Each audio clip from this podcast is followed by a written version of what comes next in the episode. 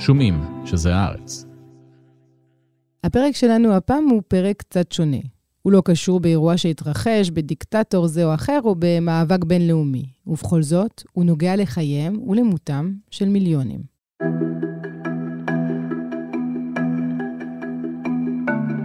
בפרק הזה אנחנו מספרים סיפור על אימפריות חדשות וישנות, על עבדים, מאבקים חברתיים, מלחמות והמון המון כסף.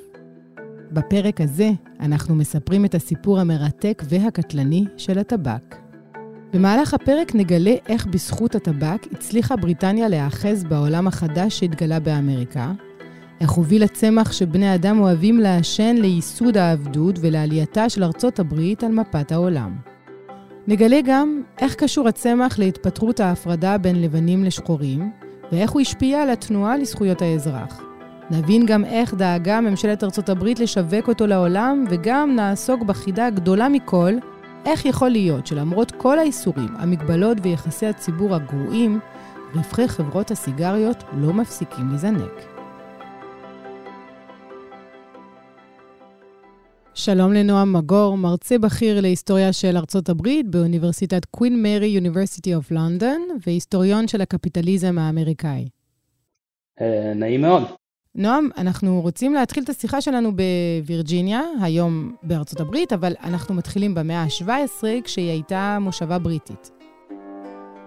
האנגלים, אה, הם היו אה, באיחור, הם הגיעו לעולם החדש באיחור, אחרי אה, עשרות שנים שהספרדים כבר היו שם, הצרפתים היו שם, הספרדים כבר התבייתו על האזורים היותר חמים, אזורים שהיה בהם גם מינרלים מאוד חשובים כמו זהב וגם התחילה שם חקלאות סביב סוכר ומוצרים אחרים. הצרפתים השתלטו על האזורים שהיום אנחנו מכירים אותם בתור קנדה, הצפון, איפה שהיו פרוות, והאנגלים מגיעים לעולם החדש, לווירג'יניה, והם בעצם שואלים את עצמם, בשביל מה המקום הזה טוב? כלומר, מה אפשר להפיק פה, שיהיה אפשר לשלוח אותו חזרה לאירופה ולהרוויח ממנו כסף? ובהתחלה זה כישלון טוטאלי, בגלל שהם מגלים שחלק מהדברים שהם ציפו לא קיימים שם, כלומר אין שם זהב שאפשר למצוא, אין שם אוכלוסייה אה, יותר מדי צפופה של אה, ילידים שאפשר להביא אותם, ובהתחלה הניסיון להתיישב בווירג'יניה הוא, הוא אסון אה, טוטאלי, יש להם הפסדים כספיים גדולים, הרבה מהמתיישבים הראשונים שמגיעים לשם מתים מכל מיני מחלות, זה לוקח להם 20-30 שנה לגלות משהו שאפשר לגדל שם ושאפשר אה, למכור אותו באירופה אה, ברווח, וזה כמובן הטבק. כשמביאים את הטבק מווירג'יניה ללונדון ומציגים אותו למלך ג'יימס, המלך ג'יימס אומר מה זה הדבר המסריח הזה, מה זה הדבר הגואלי הזה, זה, יש איזה ריח רע, יש איזה טעם רע, יש איזה, הוא די נגעל מזה, אבל אז מסבירים לו מה יהיו הרווחים מהמיסוי אה, שהוא יוכל לקבל על ידי אה, יבוא של המוצר הזה, אז הוא אומר, אוקיי, אה, לכו על זה.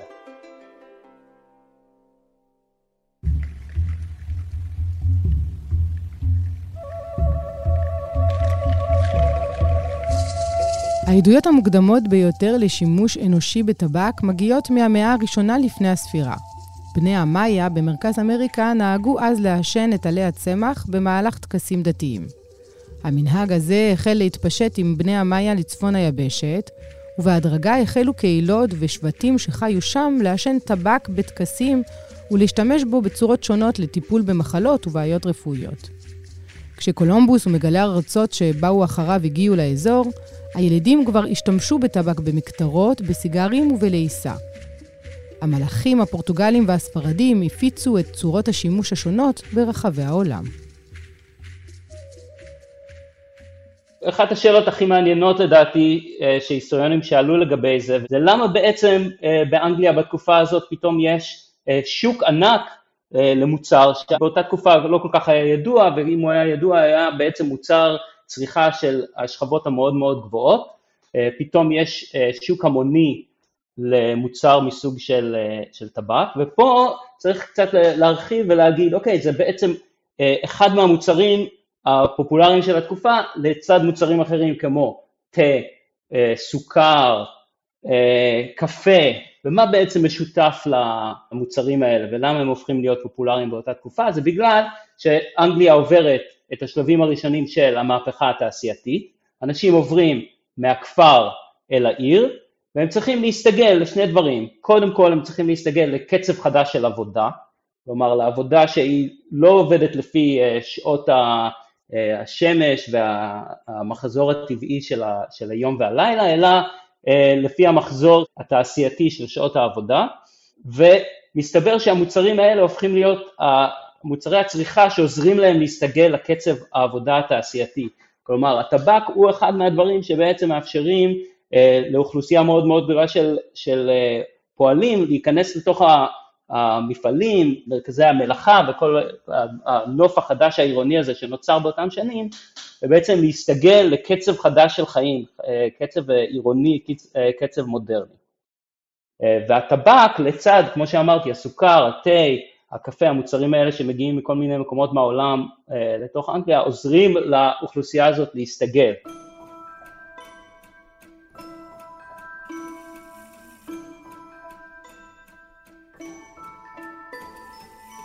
וגם, בנוסף לזה, כשהם עוברים לעיר, בעצם אה, נוצרים סוגים חדשים של איך בעצם להיות חברתיים, אה, איך להיפגש עם אנשים, ובלונדון נוצרים בתי קפה, שבהם זה מאוד מקובל לשתות קפה, לשתות תה, לשתות אולי דברים יותר חריפים, וגם לעשן. זה הופך להיות חלק מהחיי חברה של האוכלוסייה העירונית. אז בעצם התהליך הזה שאנחנו הרבה פעמים היסטוריונים של אירופה מתארים אותו, הוא כרוך מאוד להתיישבות בכל מיני מקומות בעולם שמהם מגיעים מוצרים כמו טבק שעוזרים ובעצם מסייעים לתהליך הזה אה, להתקיים. אז אפשר לראות ממש קשר בין הקולוניה בווירג'יניה והייצור הזה של הטבק, תכף אולי נדבר על אה, מי בעצם מגדל את הטבק שם, אה, למהפכה תעשייתית והעירוניות הגוברת שאפשר למצוא אותה במקומות כמו, כמו לונדון, אולי בכמה מרכזים אחרים באנגליה.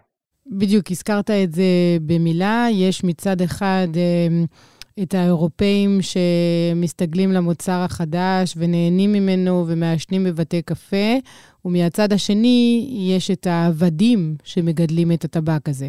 אוקיי, okay, אז פה יש לנו היסטוריה די מעניינת, אה, כי גם, כמו שאמרתי, יש ניסוי וטעייה. כמו שכשהגיעו לווירג'יניה הם לא בדיוק ידעו למה המקום הזה טוב, אז גם לגבי אה, צורת העבודה, יש איזשהו תהליך של ניסוי וטעייה, ובעשורים הראשונים של וירג'יניה, כוח העבודה זה מה שנקרא אה, אה, indentured servants, כלומר משרתים שמגיעים מאנגליה, כלומר חלק מהאוכלוסייה, ה, מה שנקרא עודפת, אם אפשר להשתמש בביטוי הזה, מגיעה לווירג'יניה בתקווה לעבוד כמה שנים בשביל בעל אדמות, ואז אולי לרכוש או לקבל אדמות עבור עצמם, וזה בעצם כוח העבודה הראשון שמרים את הקולוניה הזאת בהתחלה. יש אירוע מאוד דרמטי ב-1688, כלומר בערך 60 שנה אחרי ההתחלה של ההתיישבות בווירג'יניה, יש מרד אה, של פועלים שפשוט מבעירים את הקולוניה. אה, למה? אה, בגלל שהם מגלים שההבטחה של, של וירג'יניה לבוא לשם, לקבל אדמה, אה, לא כל כך ממומשת.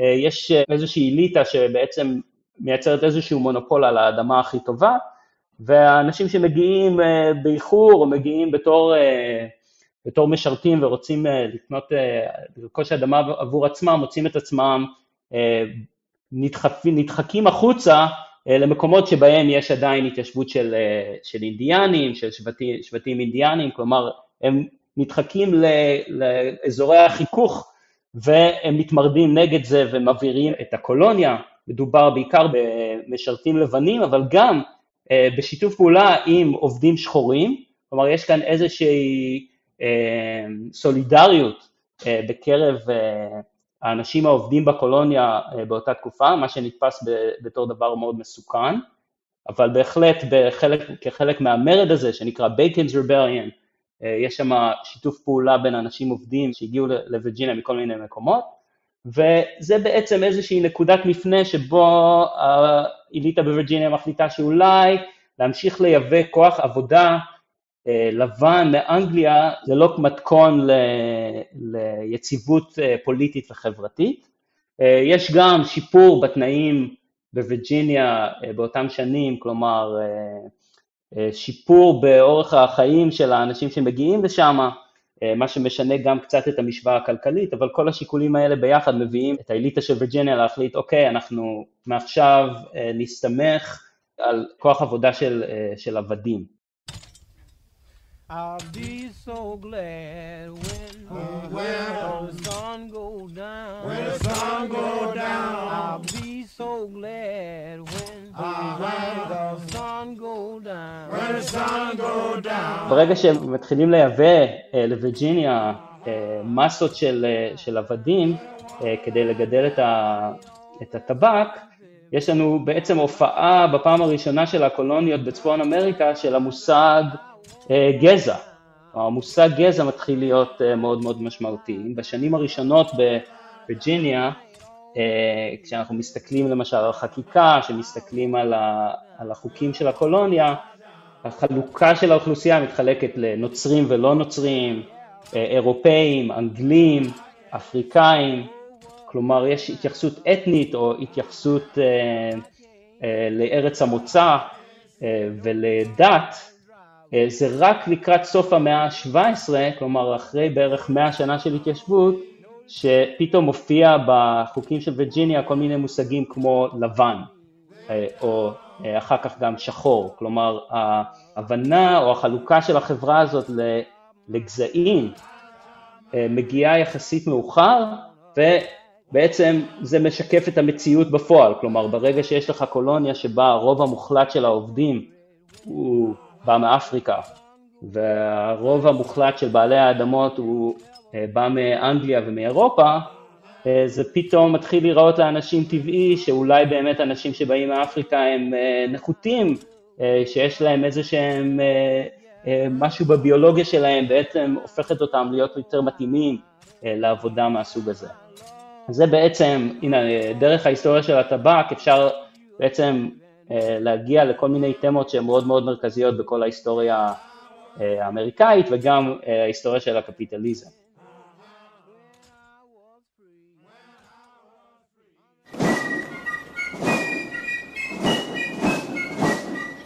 ואז עם השנים גם וירג'יניה גדלה, והיא הופכת למשמעותית בהפיכתה של ארצות הברית למדינה.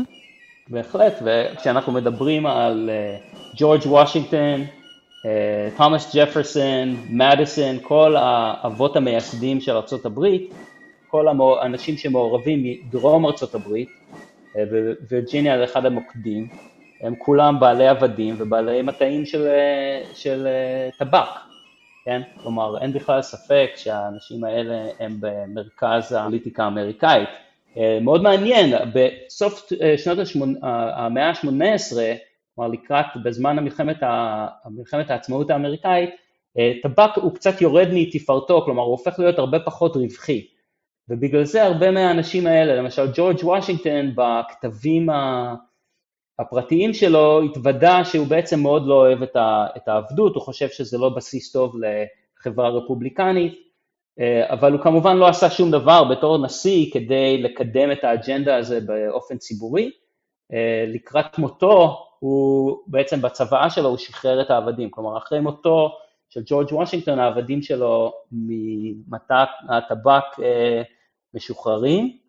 יש איזשהו חלון לפני העלייה של הכותנה שאנשים כמו ג'ורג' וושינגטון ובהחלט גם תומאס ג'פרסון שאולי אה, עשה קצת יותר כדי להגביל את ההתפשטות של העבדות לפחות, מתחיל, חושבים על זה ואומרים בעצם עשינו פה מהפכה אמריקאית בשביל ליצור חברה שוויונית רפובליקנית, אולי אה, העבדות זה לא הדבר הכי, הכי בריא בשביל החברה הזאת, אבל החלון הזה נסגר די מהר ומיד יש אה, אה, דור חדש של אה, בעלי עבדים, בעיקר בג'ורג'יה, בסאוט קרוליינה, בעצם מאוד מושקעים ברכוש שלהם, ברכוש של העבדים, ואז הם, מחליט, הם בעצם מונעים מארצות הברית אה, לבטל את המוסד הזה אה, בשנים האלה, השנים הראשונות של, ה, אה, של העצמאות.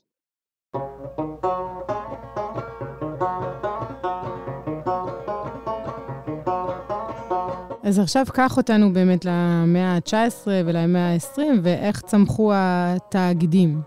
הטבק בסוף המאה ה-18 הוא מאבד חלק מהחשיבות שלו, וכשאנחנו נכנסים לתוך המאה ה-19 יש מוצרים אחרים, בעיקר כותנה, שהופכים להיות מאוד חשובים.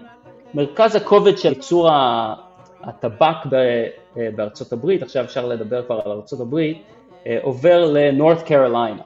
עד אז, עד אה, אמצע המאה ה-19, סוף המאה ה-19 בעצם אה, רוב הדרך שבה אנשים בעצם משתמשים בטבק זה או דרך בסיגרים, או שהם לועסים את הטבק, שזה משהו שהיום בקושי רואים, אולי רק מי שרואה משחקי בייסבול יכול לראות שעדיין יש את ההרגל הזה של ללעוס טבק במקום לעשן אותו, ולקראת סוף המאה ה-19 בעצם יש לנו מוצר חדש שנכנס אה, לצריכה, שזה הסיגריה. כלומר, פעם ראשונה שאנשים מתחילים, שהסיגריה הופכת להיות הדרך העיקרית שבה אה, אנשים מקבלים את הטבק שלהם. יש לזה כל מיני סיבות, אחת מהסיבות זה שבסוף המאה ה-19 אה, מגלגלי הסיגרים הם פועלים שנחשבים בעלי כישורים, יש להם תנאים טובים, יש להם שכר גבוה.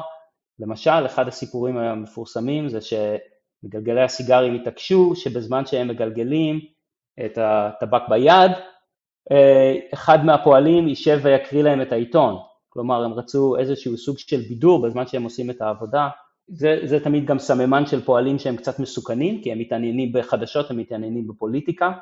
אחד הפועלים המפורסמים, שאחד המובילים של אה, בעצם מעמד הפועלים בסוף המאה ה-19, תחילת המאה ה-20, סמיול גומפרס, הוא בא מה, מהסקטור הזה של הכלכלה, כלומר הוא מגלגל סיגרים, אז מדובר באנשים שיש להם כוח ויש להם אה, מאורגנים, יש להם שכר גבוה, זה אחד מה, מהמניעים בעצם אה, לנסות לעקוף אותם, אה, ואחד הדמויות הצבעוניות בהיסטוריה האמריקאית שנכנס לתוך החלל הזה זה ג'יימס ביוקנן דוק, מי שמכיר את אוניברסיטת דוק בנורת קרוליינה, זה בעצם בא מה... אה, מהאושר של הבן אדם הזה. דוק הוא בעצם כמו הרוקפלר של, אה, של הסיגריות, כלומר הוא אה, לוקח תעשייה שהיא ברווחיות נמוכה, יש הרבה תחרות, הוא בעצם אומר בוא נפסיק להתחרות והוא מתחיל, הוא מייצר בעצם מונופול בתעשיית הסיגריות, אז גם הוא בעצם מתחיל להשתמש בסדר גודל מאוד גדול. אה, במכונה לגלגול סיגריות, אז הוא מחליף הרבה מכוח העבודה, בעצם התעשייה הזאת עוברת, אה, עוברת מיכון, והוא גם אה, מתחיל, מה שאנחנו מכירים מהמאה ה-20, בעצם כל ה marketing, כלומר ה-PR של הסיגריות, להתחיל לעשות פרסום, כוח פרסומי כדי לקדם את הסיגריות, בעצם לנסות לקחת את הצרכנים האמריקאים שמכירים את הסיגרים, מכירים את, ה, את הטבק ללעיסה וגם מכירים סיגריות שמגיעות מכל מיני מקומות אחרים באותה תקופה, בעיקר אה, מטורקיה, לעבור לסיגריה האמריקאית המוכרת. אחד הסיפורים המעניינים של נורת קרוליינה בתור מוקד תעשיית הטבק בסוף המאה ה-19 זה שב-1890 אה, יש קואליציה אה, של מה שנקרא בתקופה ההיא פופוליסטים שעולה לשלטון ובעצם מתנגדת לכוח, לכוחם של בעלי האדמות והאליטה הלבנה של האדמה. כלומר, יש שם, כמו מה שבעצם הזכרתי ביחס לווירג'יניה במאה ה-17, גם בסוף המאה ה-19, אחרי מלחמת האזרחים, יש התקוממות של אה, אה, חק, אה, חקלאים, עובדים שחורים ולבנים, שמקימים קואליציה ומצליחים להשתלט על הממשל המקומי על ה, בעצם על, ה, על בית המחוקקים של נורת קרוליינה, ומתחילים לחוקק כל מיני חוקים פרוגרסיביים, כלומר שהמדינה צריכה למסות, היא צריכה לספק חינוך ציבורי, צריך לעשות רגולציה על התעשיות, ובעצם זה אחד מהדוגמאות הכי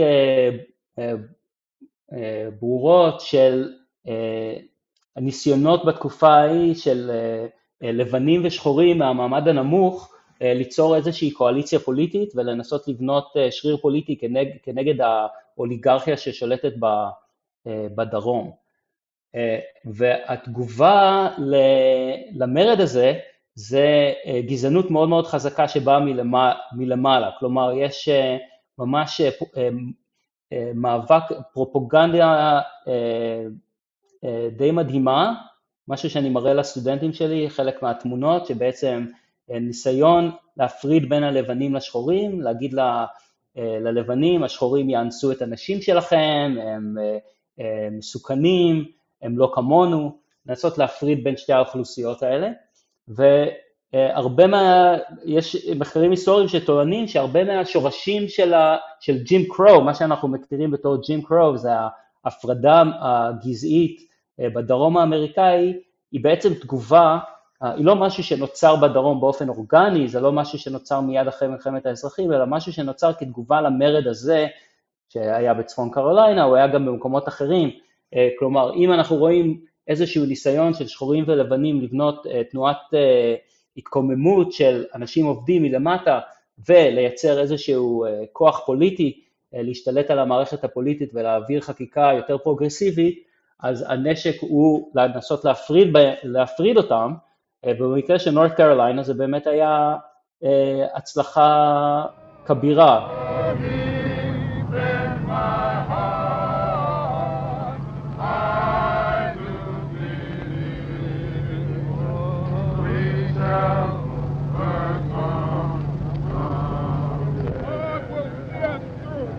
אז הטבק היה חלק משמעותי בייסוד העבדות בארצות הברית וגם בעליית הגזענות, אבל היה לו גם תפקיד אה, במאבק לשוויון זכויות.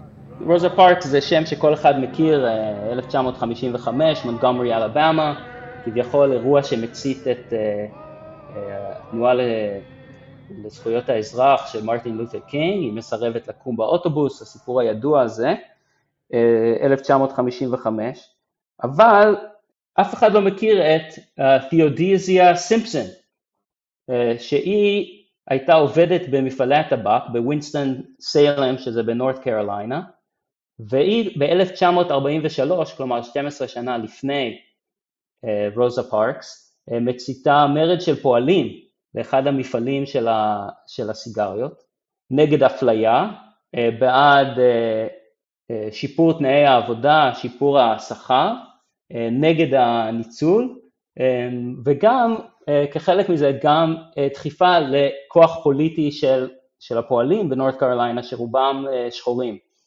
כלומר, גם למשל את ההיסטוריה של התנועה לזכויות האזרח, גם את התנועה הזאת אפשר בעצם למצוא את השורשים שלה בתעשיית הסיגריות, תעשיית הטבק. Smoke, smoke, smoke that cigarette. You smoke yourself to death. Tell St. Peter at the Golden Gate that you hates to make him wait, but you just gotta have another cigarette.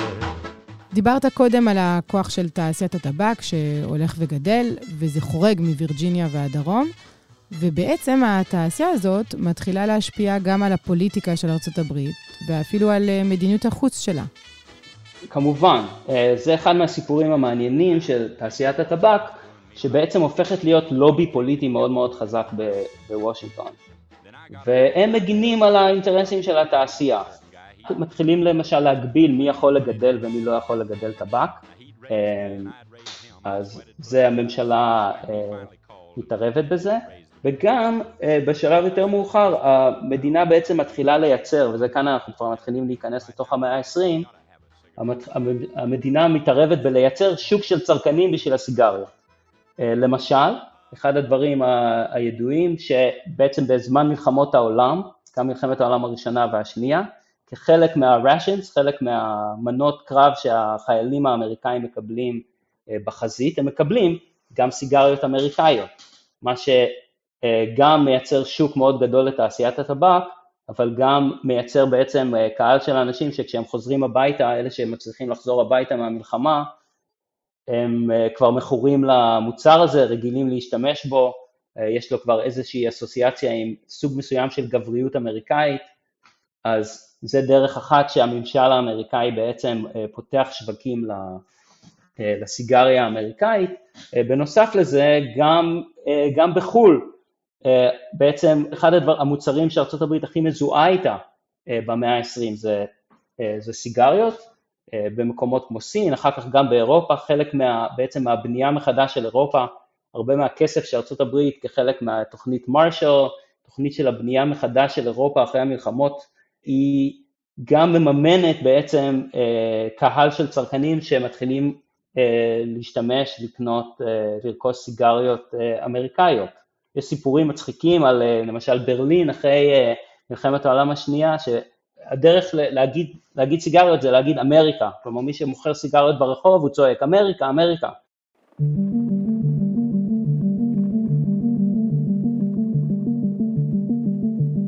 התנועה המשמעותית הראשונה למאבק בטבק ובעישון קמה בגרמניה הנאצית. חוקרים גרמנים החלו לגבש ראיות לנזקים הבריאותיים של העישון, מה שהוביל להטלת הגבלות ממשלתיות על טבק. בשנות ה-30 חלה עלייה דרמטית בתחלואה בסרטן ריאות בארצות הברית ובבריטניה, אולם בשלב הזה לא קישרו את המחלה לטבק וסיגריות. ב-1948 פרסם ריצ'רד דול, רופא בריטי, מחקר פורץ דרך, שקשר בין עישון לבין בעיות רפואיות.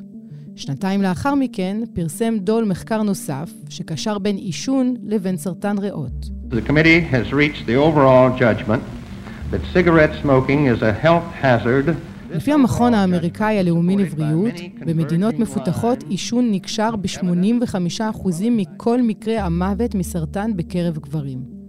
לפי המכון, כ-40% מכל סוגי הסרטן וכ-90% מכל המקרים של סרטן ריאות הם בעלי קשר זה או אחר לעישון. Cigarettes and nicotine clearly do not meet the classic definitions of addiction. There is no intoxication. We'll, we'll take that as a no, and again, time is short. If you could just... במשך עשרות שנים עטפו חברות הטבק את הטענות והשקיעו הון וכוח פוליטי רב כדי להיאבק באמת. בשלהי האלף הקודם הגיעו החברות להסדרים כספיים עם מרבית המדינות בארצות הברית, כשהן משלמות פיצויים של יותר מ-100 מיליארד דולר. אלא שכאן מגיע טוויסט בלתי צפוי בעלילה. It is an industry with annual revenues of nearly half a trillion dollars. In fact, the number of cigarettes manufactured and sold has risen to 6 trillion a year worldwide, nearly double what it was four decades ago. למרות שהמוצר שלהן הורג את מרבית המשתמשים בו, למרות המיסוי הגבוה, ההגבלות המחמירות על השיווק והירידה בכמות המעשנים במערב, הרווחיות של חברות הטבק מרקיעת שחקים. אחת הסיבות לכך היא שחומרי הגלם הם זולים מאוד, טבק עטוב בנייר. ולמרות זאת, אפשר למכור את הסיגריות במחירים גבוהים, כי קהל הלקוחות מכור למוצר. חברות הטבק גם פיתחו סיגריות שמשווקות כיוקרתיות ונמכרות במחירים גבוהים ולמעשה מאפשרות הוזלה של סיגריות שנחשבות פשוטות ומשווקות לקהלים שלא יכולים לאפשר לעצמם עליית מחירים. אלא שכל הטריקים האלו טובים לטווח קצר, שכן בסופו של דבר מרבית המעשנים ימותו או יפסיקו לעשן, ולכן חברות הטבק נדרשו למצוא שווקים חדשים, כאלו שלא מפחדים מהטבק, והם מצאו אותם באסיה ובאפריקה.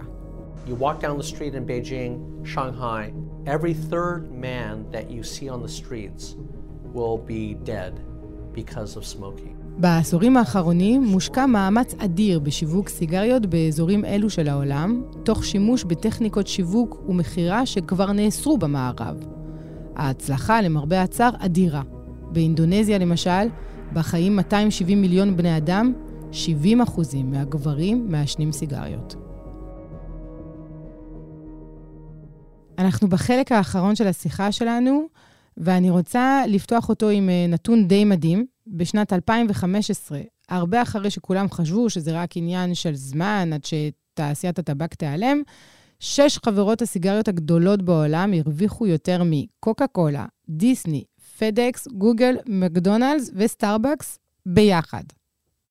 כן, אז פה יש לנו את אחת החידות, ואולי אני בעצם איכשהו רמזתי לזה בהתחלה, אבל בעצם אחוז המשתמשים בסיגריות בארצות הברית אה, הוא יורד, אה, הוא יחסית מאוד מאוד נמוך לאורך העשורים,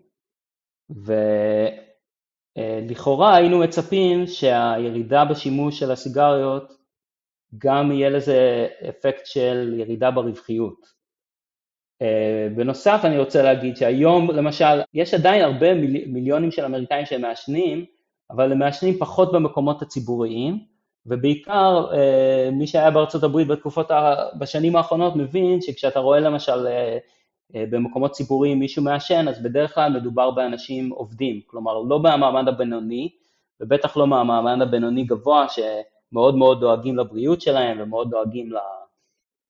לשמור על הגוף שלהם מכל מיני נזקים כאלה. כלומר, זה הפך להיות הרבה יותר תופעה של אנשים עובדים. אמ, יש לזה גם כן היסטוריה מעניינת, כי תמיד איגודי עובדים אה, תמיד הגנו על הזכות של העובדים לצאת להפסקת אה, סיגריה. כלומר, זה היה אחד מהדברים, אחת הפריבילגיות אה, שהיו שמורות לאנשים עובדים, ויכול להיות שעד היום הם בעצם רוצים לשמור על הזכות הזאת של לקחת הפסקה מהעבודה. ובגלל זה אלה, אלה האוכלוסיות שממשיכות לעשן. אז נשאלת השאלה איך זה יכול להיות שלמרות שאנחנו רואים ירידה באחוזי השימוש בסיגריות אה, בקרב האוכלוסיות של המעמד הבינוני והמעמד היותר גבוה, אה, עדיין אנחנו רואים את הרווחיות הגדולה הזאת שאת, אה, שהזכרת מקודם, ופה אני רוצה בעצם לחזור חזרה למה שאמרתי בהתחלה על וירג'יניה, באופן מפתיע. קרל מרקס, אוהבים, אוהבים תמיד למצוא את כל הדברים שהוא טעה בהם, והוא באמת טעה בהרבה דברים. אבל אחד הדברים שהוא אמר זה שההיסטוריה של אנגליה היא בעצם באיזשהו, אה, באיזשהם מובנים, היא מראה לנו את ההיסטוריה של המין האנושי. כלומר, מה שקרה באנגליה אה, סביב המהפכה התעשייתית, הוא בעצם מראה לנו את התהליך שחברות אחרות בעולם יעברו, כשהם יעברו את התהליך של, ה, של המהפכה התעשייתית, האיור והתיעוש, שאנגליה חוותה אותו במאה ה-17, במאה ה-18, ה-19. עכשיו, מרקס שינה את דעתו לגבי זה, וזה גם מאוד מאוד לא אופנתי, הארגומנט הזה היום לא אופנתי בקרב היסטוריונים, כי אנחנו לא חושבים שבאמת אנגליה, מה שקרה במיקרו שמה, הוא בעצם מה שקורה בכל המקומות האחרים, בכל אזור בעולם יש את ההיסטוריה הייחודית שלו. אבל בנושא הזה של הסיגריות, דווקא יש כאן איזשהו מקרה שמראה שאולי במובנים מסוימים הוא קצת צדק. בגלל שכמו שהעובדים באנגליה שהתחילו לבוא מה, מהכפר אל העיר, והיו זקוקים לטבק, סוכר, קפה, אה, תה, מוצרים מהסוג הזה כדי להתאקלם בעצם לחיים בעיר.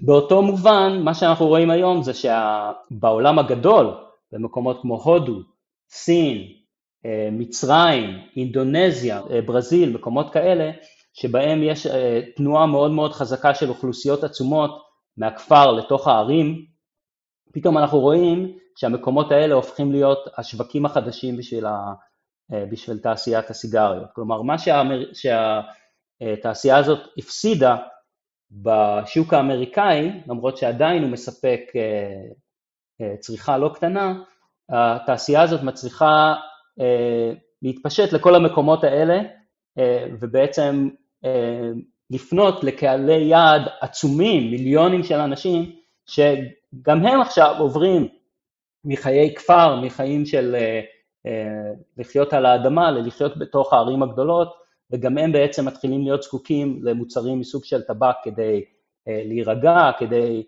אה, להיות בחלק מהחיי חברה שלהם, בעצם להסתגל אה, לחיים אה, בתוך העולם הקפיטליסטי הגלובלי. We've come to see a child. He's called Maulana Susanto.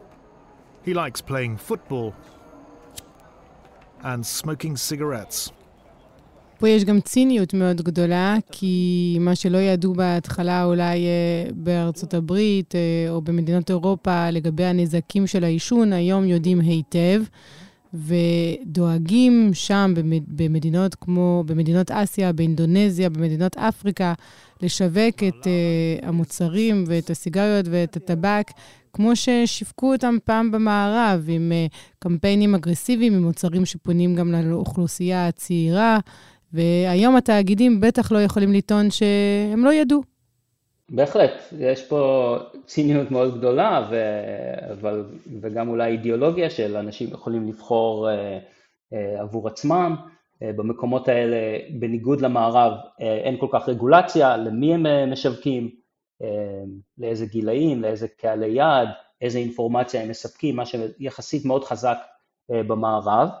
הייתי משלים אבל את התמונה והייתי אומר שיש גם ציניות כמובן בארצות הברית ובמערב עם העלייה של הסיגריות האלקטרוניות, שבעצם נולדו בין השאר מתוך האיסורים שנוצרו על סיגריות רגילות. כלומר, ברגע שאי אפשר היה למכור לילדים או לאנשים צעירים סיגריות בארצות הברית או באירופה, אז פתאום נוצר איזשהו ואקום ומיד, זה לא אותה תעשייה, זו תעשייה חדשה, אבל עדיין נוצר חלל שהשוק מיד נכנס אליו לשווק סיגריות אלקטרוניות, שם גם כן אנחנו רק אולי מתחילים להבין את הנזקים שהסיגריות האלה מייצרות, עדיין אין לנו את המחקרים, אין לנו את הסטטיסטיקה, אין לנו את, ה, את המדע כדי לתמוך בזה, זה עדיין ככה דברים שאנחנו עדיין מפתחים.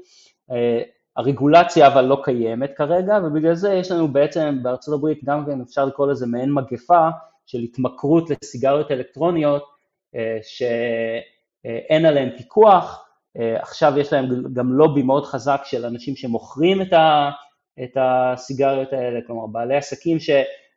היו רגילים להתפרנס מלמכור סיגריות קונבנציונליות, עכשיו הם מתפרנסים מלמכור את הסיגריות האלקטרוניות, ו...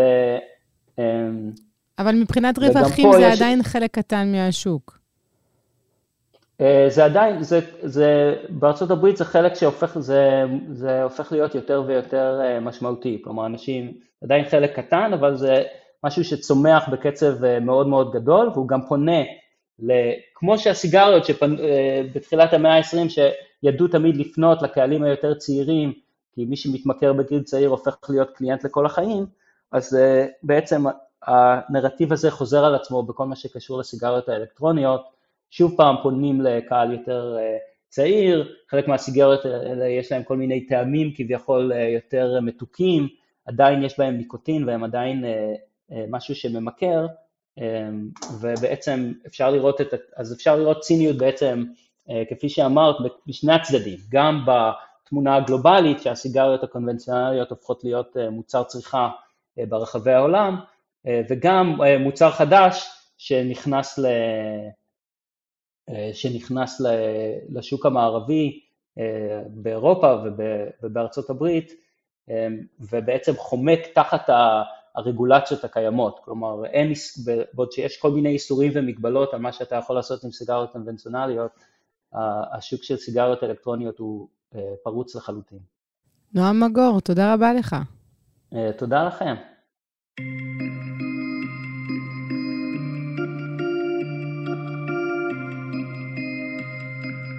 עד כאן הפרק הזה של חוץ לארץ. תודה רבה על ההאזנה. אנחנו נמצאים כל הזמן באתר ובאפליקציה של עיתון הארץ, וגם בכל אחת מהפלטפורמות שבהן אתם מאזינים לפודקאסטים. אתם מוזמנים לחלוק את הפרק הזה עם אה, מי שסביבכם.